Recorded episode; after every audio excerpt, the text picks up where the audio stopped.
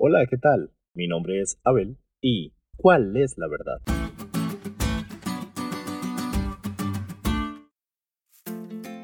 La Real Academia de la Lengua Española define la verdad como la propiedad que tiene una cosa de mantenerse siempre la misma sin mutación o cambio alguno. Podríamos con seguridad decir que es lo auténtico, lo original. La Biblia afirma en el Evangelio de Juan que conocer la verdad nos hace libres y que la misma palabra de Dios es verdad. Y el llamado final de Dios es que huyamos de lo contrario a la verdad, los engaños de Satanás y que andemos en la luz de la verdad eterna que se encuentra en la palabra de Dios. Apegarnos a las verdades de la Biblia nos ayudará a no ser engañados en la crisis final. Veamos dos ejemplos en Apocalipsis 14. Número 1. El mensaje del segundo ángel nos llama a aceptar la verdad y no el error, la escritura en lugar de la tradición y los errores de la falsa doctrina. Número 2.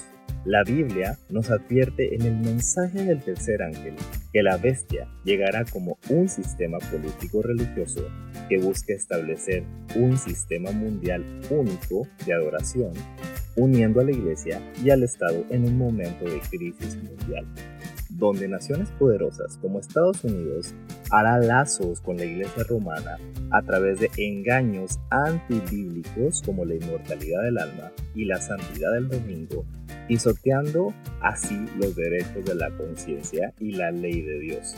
Pero lo más importante es que este mensaje concluye con un llamado urgente a los fieles seguidores de Cristo a guardar los mandamientos de Dios mediante la fe de Jesús que habita en su corazón.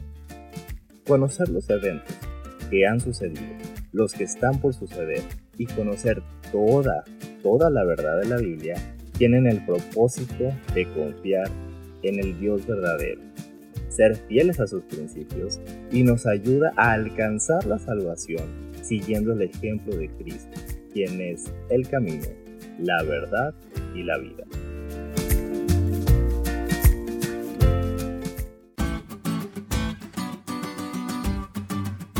¿Te diste cuenta lo cool que estuvo la lección? No te olvides de estudiarla y compartir este podcast con todos tus amigos. Es todo por hoy, pero mañana tendremos otra oportunidad de estudiar juntos.